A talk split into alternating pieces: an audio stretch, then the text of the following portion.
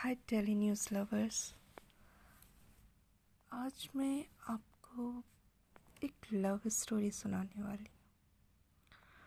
Love story जो India में तो बहुत कॉमन है, क्योंकि हम इंडियन या इंडियन लवर्स सबसे ज़्यादा स्ट्रगल इस सो कॉल्ड कास्ट सिस्टम से करते हैं, जो हम पे एक बर्डन की तरह होता है। मेरी लव स्टोरी में बहुत प्यार है दोनों के बीच में। और वो शादी का डिसीज़न करने से पहले एक दूसरे को दस से बारह साल दे चुके हैं। तो आप सोचो, एक ऐसा प्यार जो बारह साल ये डिसाइड करने में लगा दिया कि हाँ फाइनली हमें पेरेंट्स के अगेंस्ट जाना ही है। वो कितना गहरा होगा। और उनका कितना गहरा अटैचमेंट अपने पेरेंट्स से होगा।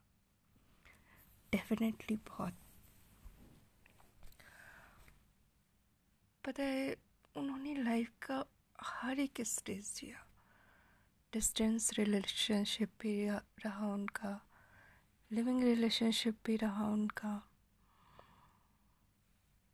सारे फिजिक्स से होकर के उन्होंने अपनी लाइफ को यहाँ तक पहुँचा दिया कि वो एक स्टूडेंट की लाइफ से स्टार्ट होकर के, एक कैरियर स्ट्रगल से लेकर के, आज अपने कैरियर में सक्सेसफुल तक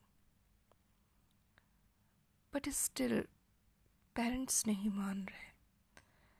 इतना स्ट्रगल करने के बाद जब पेरेंट्स को बताया गया तो पेरेंट्स ने क्लियरली ना कर दिया। उनको कास्ट चाहिए।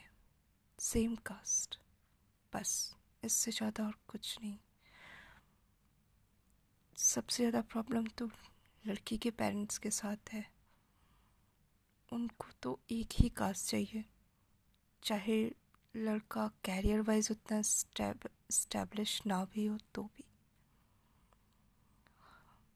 बंदी अपने पेरेंट्स को मनाते मनाते थक गई है। वो सुनने को ही नहीं तैयार। हर तरीके से उसने मनाया है अपने पेरेंट्स को। और उसको अपने पेरेंट्स को मनाने की कोशिश ही करते करते तीन साल बीत चुके हैं। लेकिन तीन सालों में पेरेंट्स टस से मस नहीं हो रहे दोनों ही एक दूसरे के वेट ही करते रहते हैं। दोनों ही सिर्फ़ इस बात का वेट करते रहते हैं कि कब उस लड़की के पेरेंट्स मानेंगे? और कब उनकी लव स्टोरी कंप्लीट होगी? क्या लगता है आप लोगों को? कैसे मनाया जाए उनके पेरेंट्स को? क्या आप लोग सजेशन दे सकते हो? Please give some suggestions I am waiting for your suggestions